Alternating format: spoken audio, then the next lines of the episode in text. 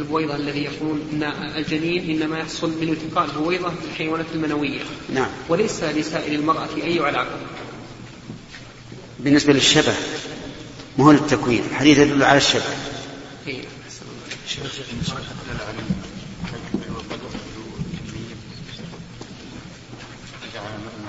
الله أعلم. من سرعة الإنزال أو الكمية كثيرة أكثر وما أشبه ذلك.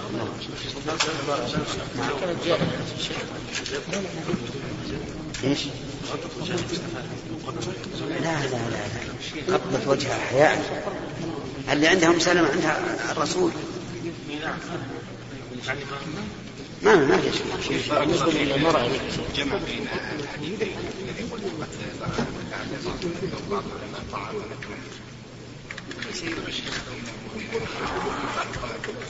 الله إذا شاء الله أن يجعله جعل فوق والجمع أولى صوت منخفض واجب كيف؟ أظن أن الصوت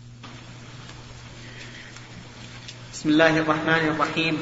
الحمد لله رب العالمين. وصلى الله وسلم على نبينا محمد وعلى آله وصحبه أجمعين.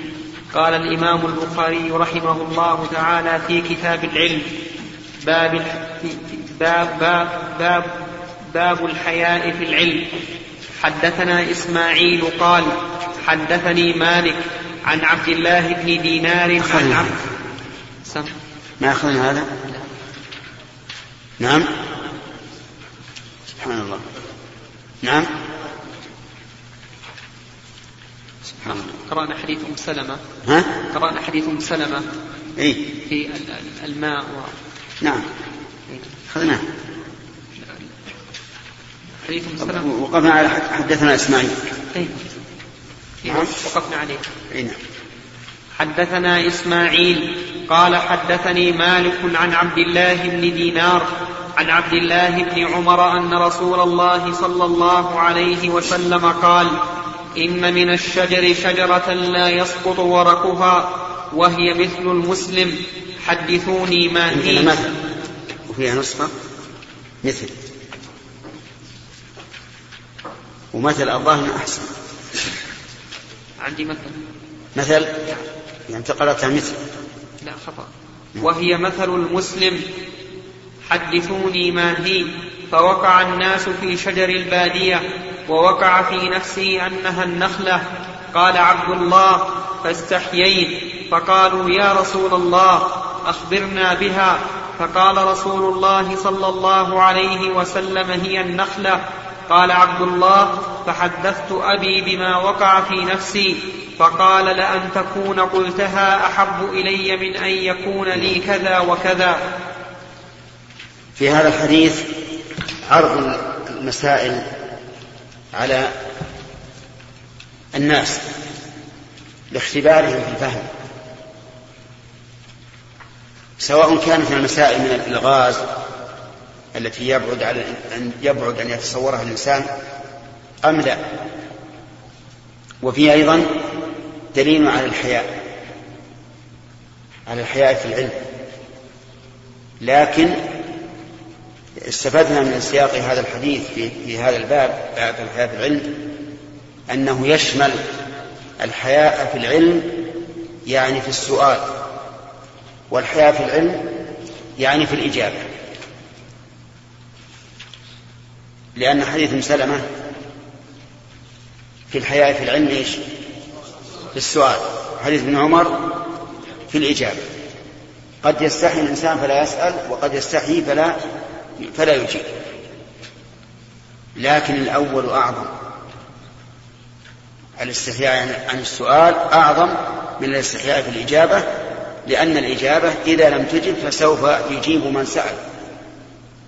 ولهذا أجاب النبي عليه الصلاة والسلام عن ذلك بقوله هي النخلة.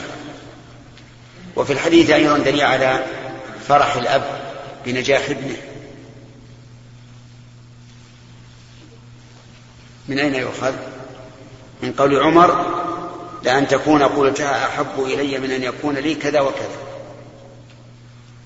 فهذا يدل على أن الإنسان إذا فرح بنجاح ابنه فإنه لا يلام على ذلك. وفيه أيضا دليل على فضيلة النخلة حيث أن النبي صلى الله عليه وسلم جعلها مثل المسلم. ولا شك أن النخلة فيها خير كثير ومنافع كثيرة وثمرها طيب وحلو. ولقد كان الناس يستفيد منها يستفيدون منها فيما سبق فوائد كثيرة كثيرة كثيرة. نعم. باب من استحيا فأمر غيره بالسؤال حدثنا مسدد قال حدثنا عبد الله بن داود عن الأعمش عن منذر الثوري عن محمد بن الحنفية عن علي عن علي قال كنت رجلا مذاء فأمرت المقداد أن يسأل النبي صلى الله عليه وسلم فسأله فقال فيه الوضوء. قال إنما قال العلماء إنما استحيا أن يسأل النبي صلى الله عليه وعلى آله وسلم لمكان ابنته منه لأن علي بن أبي طالب زوج فاطمة رضي الله عنها. وما يتعلق بهذه الأمور قد يستحي الزوج أن يسأل أبا زوجته عنها. فلهذا نقول إن حياء علي بن أبي طالب رضي الله عنه في محله. ثم نقول إن حياءه لم يمنعه من التعلم حيث أمر المقدار بن أسود أن يسأل النبي صلى الله عليه وعلى آله وسلم فسأله. وفيه أيضا جواز العمل بخبر الواحد في مسائل العلم. لأن علي رضي الله عنه أمر المقداد أن يسأل النبي صلى الله عليه وعلى آله وسلم ليعمل بالجواب الذي يأتي به المقداد. وفيه أن المذي ناقض للوضوء في قول النبي صلى الله عليه وعلى آله وسلم فيه الوضوء. وفيه أيضا وجوب الوضوء من المذي وإن كثر. لقول علي كنت رجلا مذاعا أي كثير الإمذاء. فإن قال قائل ما هو المذي؟ قلنا المذي هو ماء رقيق. يخرج عقيب الشهوة بدون شعور من الرجل. وليس هذا عن مرض بل هو عن طبيعة. لكن هناك شيء يكون مرضا يظنه بعض الناس مذيا وليس كذلك. يكون في الإنسان مرض في قنوات البول أو المني فيخرج منه شيء يشبه المذي وليس إياه. فيظنه مذيا ولكنه ليس بمذي هذا الذي أقوله الآن حكمه حكم البول يعني أنه يجب غسله غسلا تاما ولا يجب غسل الذكر كله والأنثيين بل يغسل ما أصابه فقط. أما المذي فيجب فيه غسل الذكر والأنثيين لكن ما أصاب الإنسان منه فإنه ينضح نضحا ولا يجب غسله ومعنى النضح أن يصب عليه الماء حتى يعمه بدون فرق وبدون عصر. فنجاسته بين البول بين البول والمني. المني طاهر. لا يغسل إلا من أجل إذهاب صورته. والبول نجس يجب غسله. والمذي بين ذلك. والحكمة من هذا أن المذي يأتي بشهوة. والشهوة تخفف بعض الشيء. ولهذا كان المني طاهرا لأنه يخرج في فور الشهوة وقوتها. فكان طاهرا. فإن قال قائل ما الحكمة من غسل الذكر والأنثيين؟ قلنا الحكمة من ذلك أن في في ذلك قطعا للمذي. لأن الإنسان إذا غسل ذكره وأنثيه واستمر يغسلهما من المذي فإنه يكون قاطعا له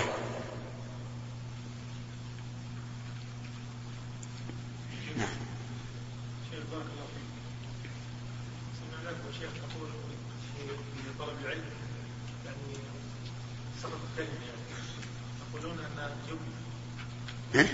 يستحي السؤال هذا جبان يقول جبن اي نعم نعم صحيح طب ما ما تجمع كيف الجمع سهل سهل.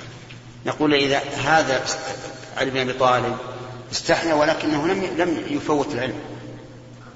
ومرادنا بالاستحياء إذا كان الذي نصفه بالجبن إذا كان لا يتوصل إلى العلم. يعني استحيا وترك السؤال. نعم.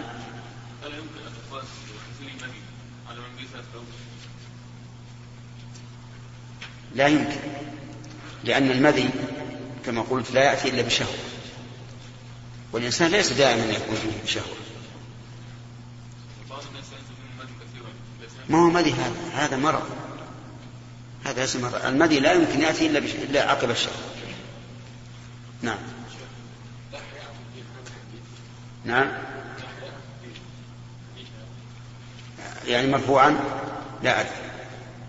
لكن لا لكن الله الرسول قال إن الله لا يستحي من الحق. معناه صحيح. معناه صحيح إذا كان المقصود لا حياء في السؤال عن الدين. أما إذا كان معناه لا حياء في الدين إن الدين ما فيه حياء فهذا غلط. لأن الحياء من الإيمان. نعم. نعم.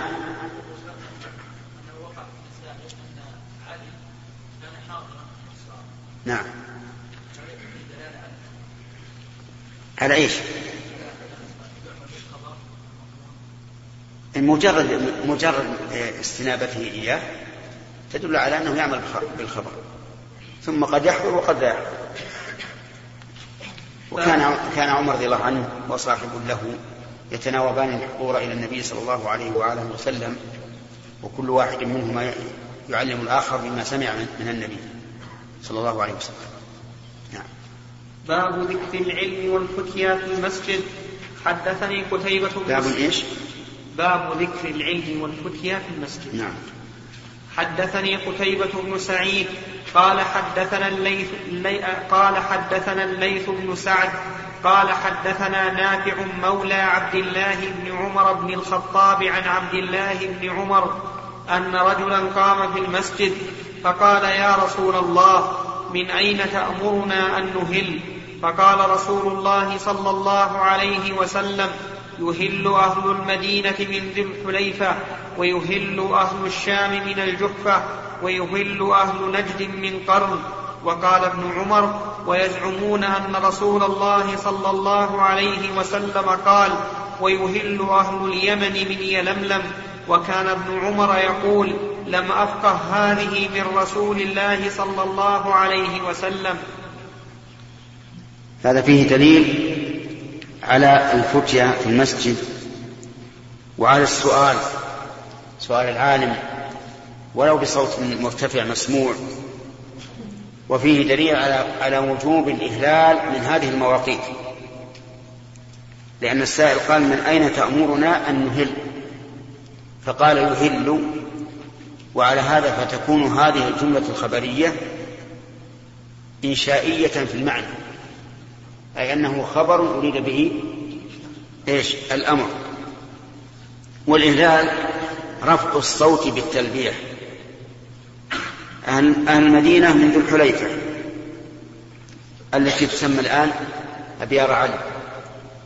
والحليفة تصغير حلفاء وهي شجرة برية معروفة. وبينها وبين مكة من ثمان إلى عشر مراحل فهي أبعد المواقيت عن مكة. والحكمة والله أعلم أن أهل المدينة هم أبعد الناس في الإهلال.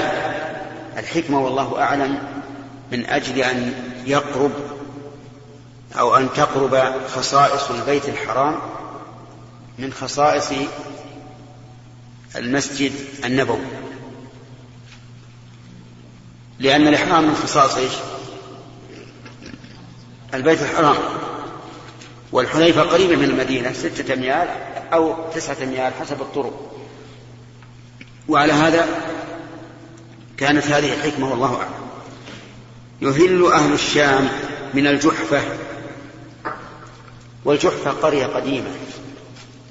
دعا النبي صلى الله عليه وسلم حين قدم المدينة وهي وبيئة أن ينقل حماها إلى الجحفة فتركها أهلها وخربت.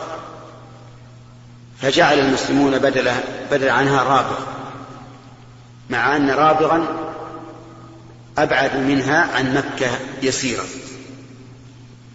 ويهل أهل نجد من قرن والمراد به قرن المنازل. وقال ويزعمون أن رسول الله صلى الله عليه وسلم قال ويهل أهل اليمن من يلملم ويلملم اسم لواد أو جبل يمر به أهل اليمن إلى مكة ويسمى الآن السعدية. كما أن قرن المنازل يسمى السير الكبير. فيه بقي ميقات خامس وهو ميقات أهل العراق. إيش؟ لا تعد. وقته النبي صلى الله عليه وسلم كما في حديث رواه أهل السنن عن عائشة رضي الله عنها. وصح في البخاري أن عمر هو الذي وقتها. لأنها لما فتحت البصرة والكوفة جاءوا إلى أمير المؤمنين عمر وقالوا يا أمير المؤمنين إن النبي صلى الله عليه وعلى آله وسلم وقت لأهل نجد قرنا وإنها جور عن طريقنا. فقال النبي صلى الله عليه وعلى آله وسلم انظروا إلى حذوها من طريقكم. نعم. فقال عمر فقال عمر انظروا إلى حذوها من طريق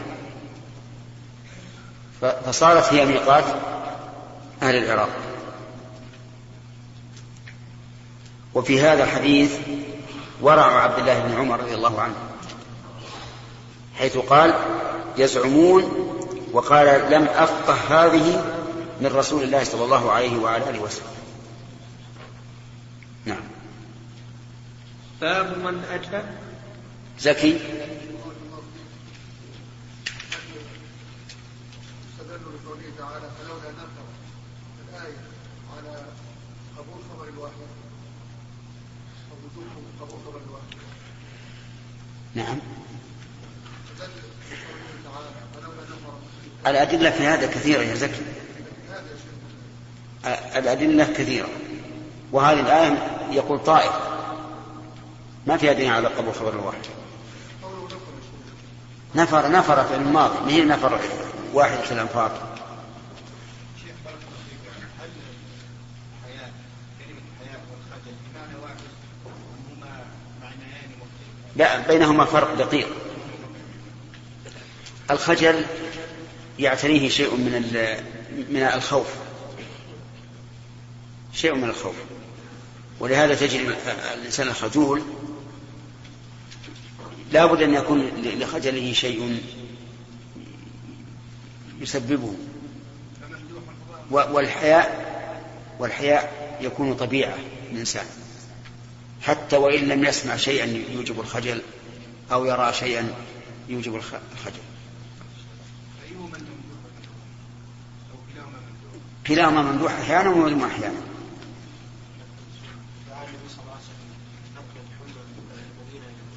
نعم؟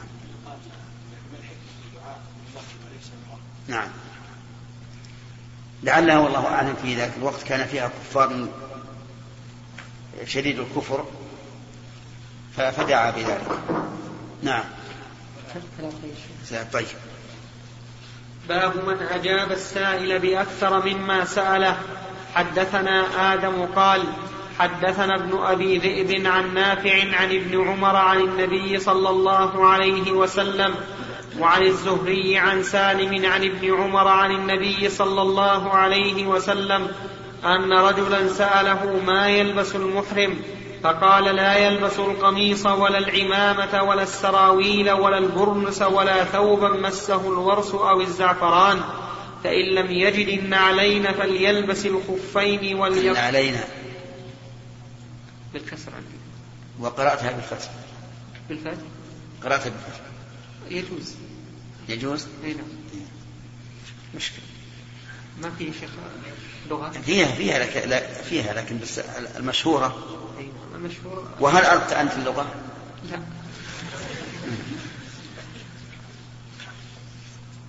فإن لم يجد النعلين فليلبس الخفين وليقطعهما حتى يكونا تحت الكعبين.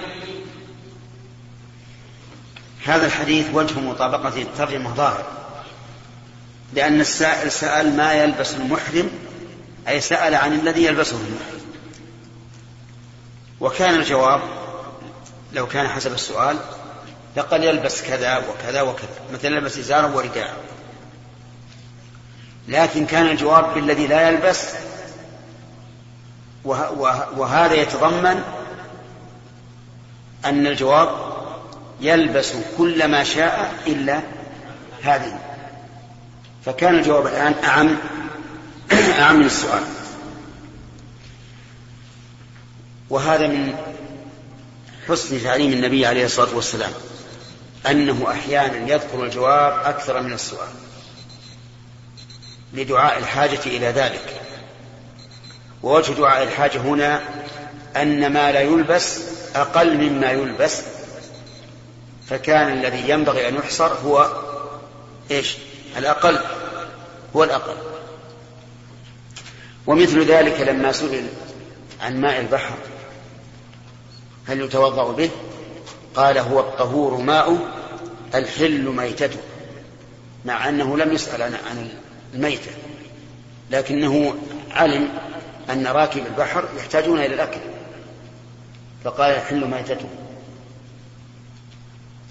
وقد انتقد بعض أعداء شيخ الإسلام ابن تيمية رحمه الله طريقة شيخ الإسلام في أنه يسأل عن شيء ثم يسهل ويجيب بأكثر مما سئل ورد عليهم بهذه الأحاديث. قالوا إن النبي صلى الله عليه وسلم يجيب أكثر مما سئل إذا دعت الحاجة إلى ذلك. وشيخ الإسلام استطراداته كلها لأجل جمع النظائر بعضها إلى بعض لأن جمع النظائر بعضها إلى بعض إذا اتفقت في الحكم يمكن أن يستخلص الإنسان منها ضابطا أو قاعدة فيكون ذلك أفيد. وفي هذا الحديث ما يدل على أنه ينبغي للإنسان أن يسلك أقرب الطرق لما يحصل به المقصود.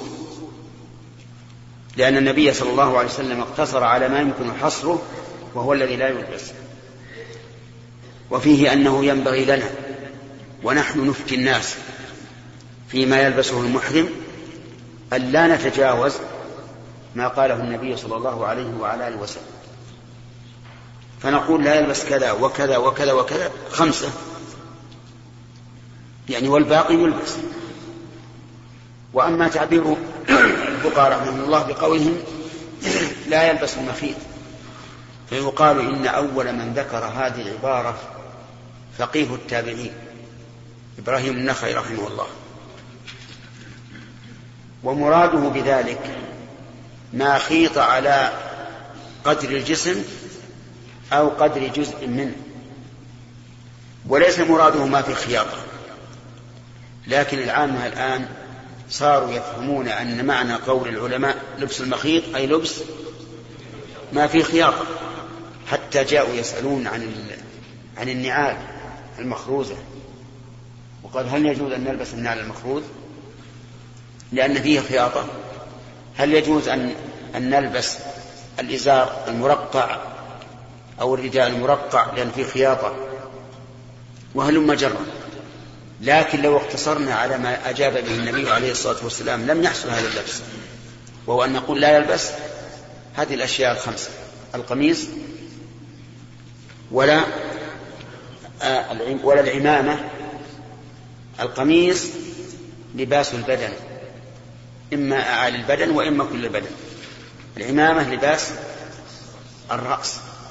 لكن قد جاءت السنة في موضع آخر أن المحرم تغطية الرأس سواء بالعمامة أو بغيرها. السراويل لباس أسفل البدن وهي ذات الأكمام. وظاهر الحديث يعم ما كان طويل الكم أو, قصير الكم. فالتبان الذي هو سروال قصير وأظنه يسمى عند الناس الهاف ها؟ لا الهاف طيب هذا يدخل في الحديث. ولا البرنس البرنس قال العلماء إنها ثياب يكون لها غطاء. للرأس متصل بها ويلبسها المغاربة أهل المغرب نعم. ولا ثوبا مسه الورس أو الزعفران. حتى وإن كان إزارا أو رداء إذا كان فيه ورس أو زعفران. والورس نبت أحمر يخرج في اليمن له رائحة طيب. والزعفران ظاهر. لأنه الزعفران من الطيب وظاهر الحديث أنه لا يلبسه ابتداء ولا دواما. وعلى هذا فلا يطيب المحرم إزاره ولا رداءه. لا بالبخور ولا بدهن العود ولا بغيرهما من الأطياب. لا قبل عقد النية ولا بعد عقد النية. ولهذا اختلف الفقهاء رحمهم الله. هل يجوز للإنسان أن يلبس إزارا مطيبا أو رداء مطيبا أو يكره أو يحرم؟ والأقرب التحريم وأنه لا يجوز للإنسان أن يلبس إزارا أو رداء مطيبا لأن النبي صلى الله عليه وعلى آله وسلم نهى عنه. ولأن من مر به المحرم أو مر بالمحرم لا يدري أكان هذا الطيب قبل ابتلاء الإحرام أو أو بعده. أما البدن فمن المعلوم أنه يسل أن يطيب المحرم رأسه ولحيته كما فعل النبي عليه الصلاة والسلام. قال فإن لم يجد النعلين فليلبس الخفين لأنه قال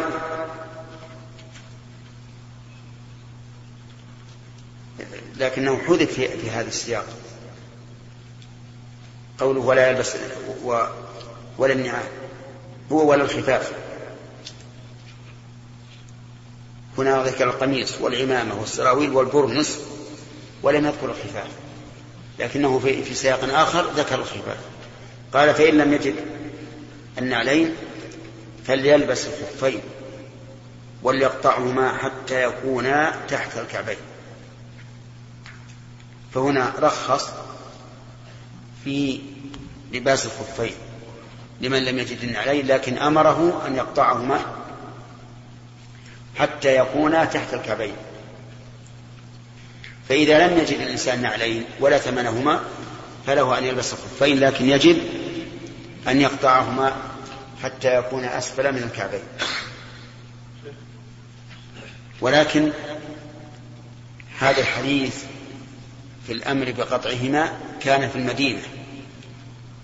وفي الصحيحين من حديث ابن عباس رضي الله عنهما أن أنه سمع النبي صلى الله عليه وسلم يخطب الناس بعرفات.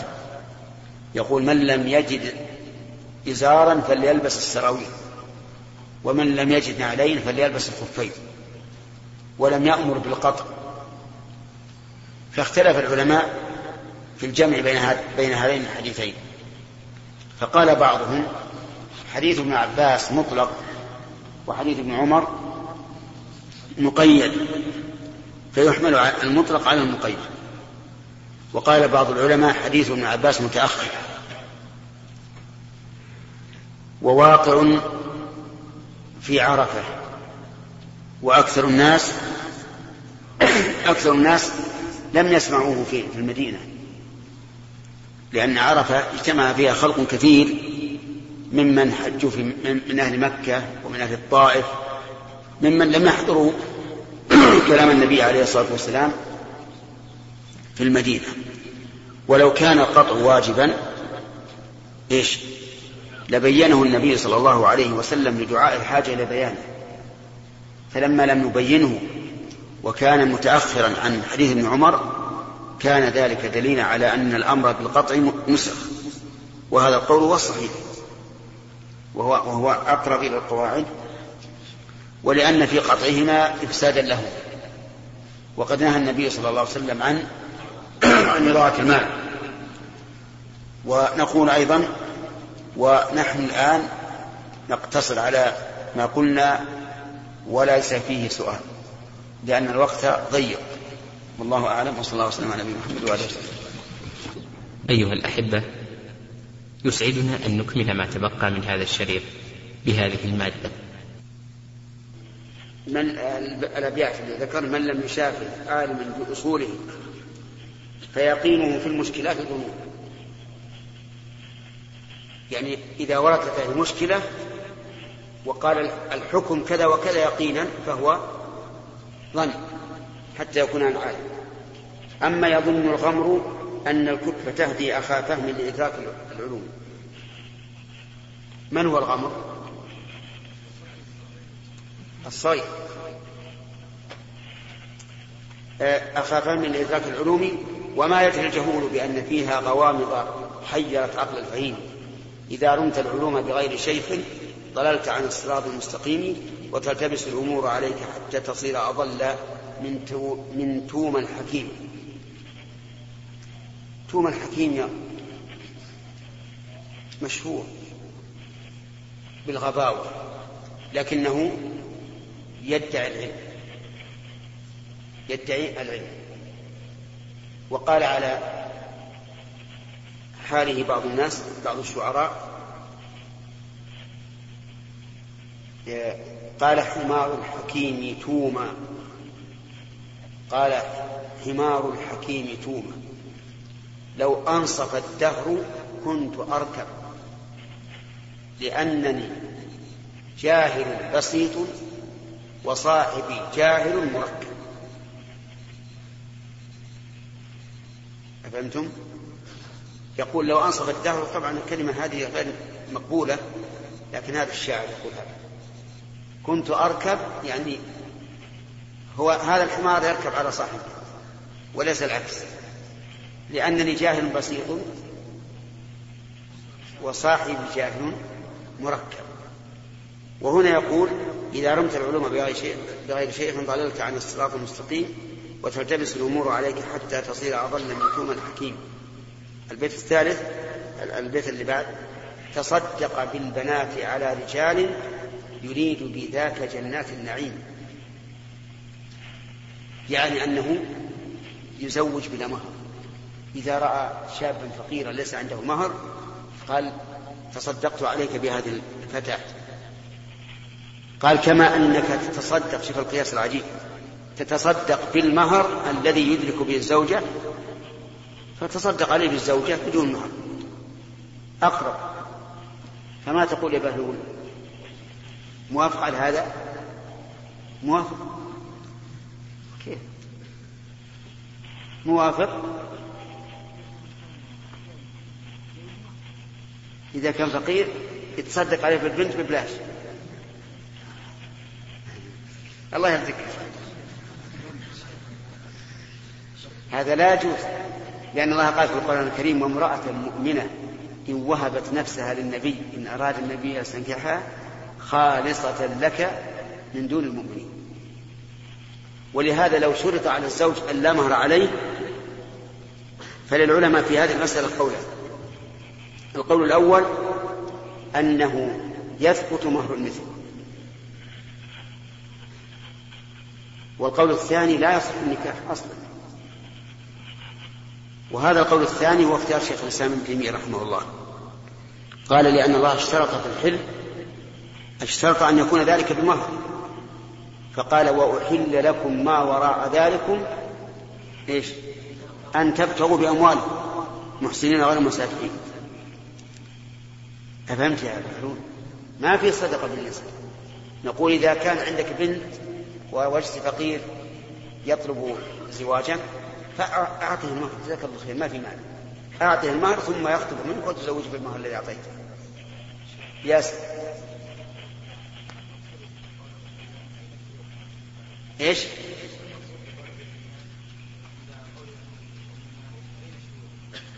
اي نعم. يعني ما قرأ على الشيوخ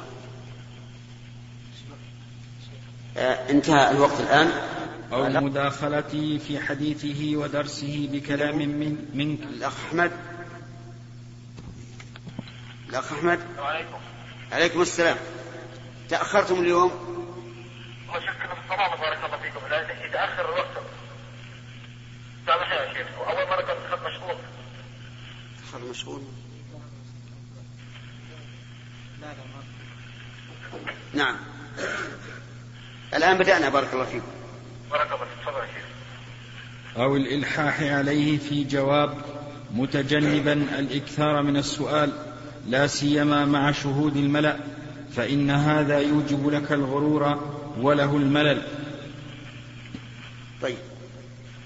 آه، آه، آداب الطالب مع شيخه وهذه من أهم الآداب لطالب العلم أن يعتبر شيخه معلما مربيا.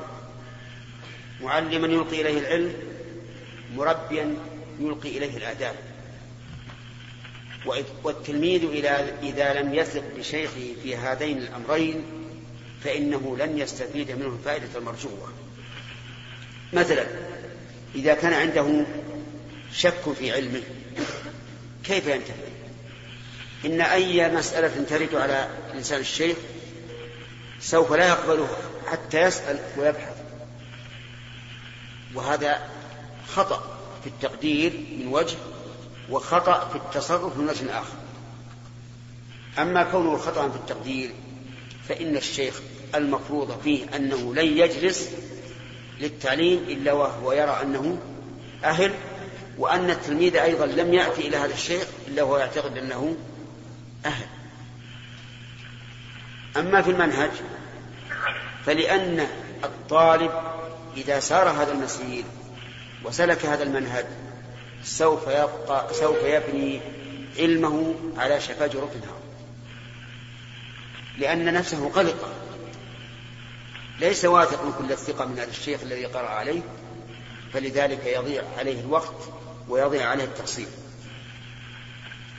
وقول الشيخ بما أن العلم لا يؤخذ ابتداء من الكتب سبق الكلام عليه وأنه يرى أنه لا بد من القراءة على شيخ بل لا بد من شيخ متقن نعم تتقن عليه مفاتيح الطلب لتأمن من الآثار والزلل. فعليك إذا بالتحلي برعاية حرمته فإن ذلك عنوان النجاح والفلاح والتحصيل والتوفيق. وهذا كما قال الشيخ واضح. فليكن شيخك محل إجلال منك وإكرام وتقدير وتلطف. كل هذا صحيح. فهل نحن عملنا بذلك؟ نعم. نعم؟ عملنا نعم. أي والله ما أدري. لكن إذا كان إذا كان الطالب يمر بشيخه ولا يسلم هل هذا عمل؟ هذا ليس بعهد ليس بعهد بل إنه إذا حاد شيخه مر مر الصحابة. وعجل ليدرك هذا ليس من الأدب. نحن نذكر لما كنا طلبة إذا رأينا شيخنا من بعيد نقف ونسلم. ومثلا إذا كان عند دخول المسجد يعني نمكنه من أن يدخل قبلنا. نعم. وأنا شخصيا ما أريد هذا. أنا ما أريد أنكم تكفون لي وأدخل قبلكم هذا ما أنا سامكم كان حقا لي فأنا سامح. لكن أريد السلام. السلام الذي أمر به الرسول بإفشائه. كذلك بعض الناس يمر مع مع زميله. منكم أنتم أيها الطلبة. يمر مع زميله ثم يقنع برأسه هكذا. كأنه يسرق في الماء. هذا غلط أيضا. أعجبني الأخ هداية الله. كان يمر من الصف خارجا من المسجد ولا يمر بواحد من الطلبة ولو كان بعيدا إلا سلم عليه. هذا طيب. لكن كونه يمشي إلى جنبه هذا جاء من اليمين وهذا من اليسار ثم يتلاقيان. أنا في نفسي إنه, أنه لا يسلم أحدهما على الآخر. لأني لا أسمع صوتا ولا أرى حركة. وهذا غلط. والله غلط. يعني ينبغي لطالب العلم ولا سيما مع أقرانه أن يكون على أحسن الآداب طيب. يقول كذلك أيضا خذ بمجامع الأدب بمجامع الآداب مع شيخك في جلوسك معه. وهذا صحيح. اجلس جلسة المتعدد يعني مثلا لا تمد رجليك بين يديك. لأن هذا سوء. ولا تجلس متكئا مثل هكذا نعم. هذا أيضا سوء لا سيما في مكان الطلب. أما إذا كنت في مكان جلوس عادي فهذا الأمر أهون. كذلك أيضا في التحدث إليه. لا تتحدث إلى شيخك وأن وكأنما تتحدث مع قرينك لا ما لا لا لا, لا يستقيم هذا. تحدث إليه تحدث الابن إلى إلى أبيه. باحترام وتواضع وحسن. لكن شوف يا جماعة ترى هذا ما هو بالنسبة لي معكم. أنا ما يهم